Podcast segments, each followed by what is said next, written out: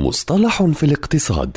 في كل حلقة يطرح المدون وصانع المحتوى الاقتصادي مجدي النوري مصطلحا اقتصاديا محددا بلغة سهلة وبسيطة.